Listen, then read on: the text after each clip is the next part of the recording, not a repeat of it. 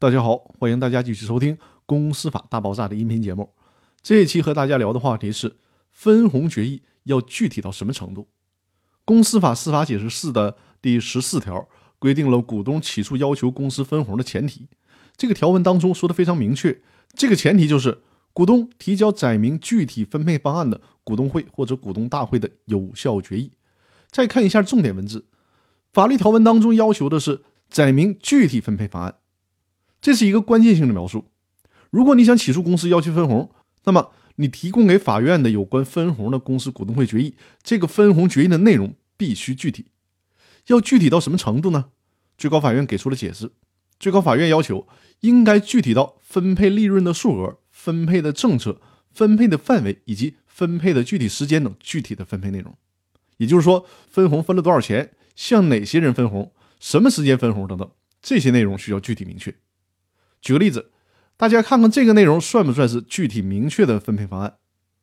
假如一个公司它做出了一项决议，这个决议的内容是在二零一八年十一月三十一日，如果公司盈利达到一千万，那么公司有权决定是否向股东分配这些利润。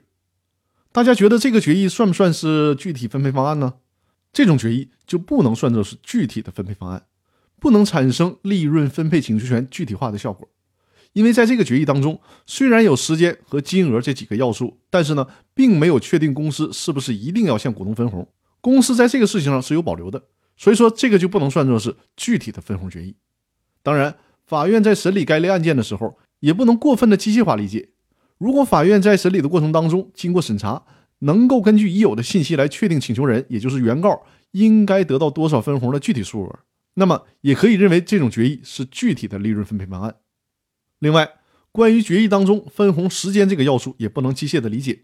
比如说，一个公司的分红决议说在二零一八年向股东进行分红，而没有确定具体的时间点，法院不应该因为这一项就认为这个分红方案不具体，而是应该根据法院的判断，在判决当中确定公司分配利润的合理期限。也就是说，这个期限可以由法院来进行判定。那好，以上就是今天分享的内容，更多内容我们明天继续。谢谢大家。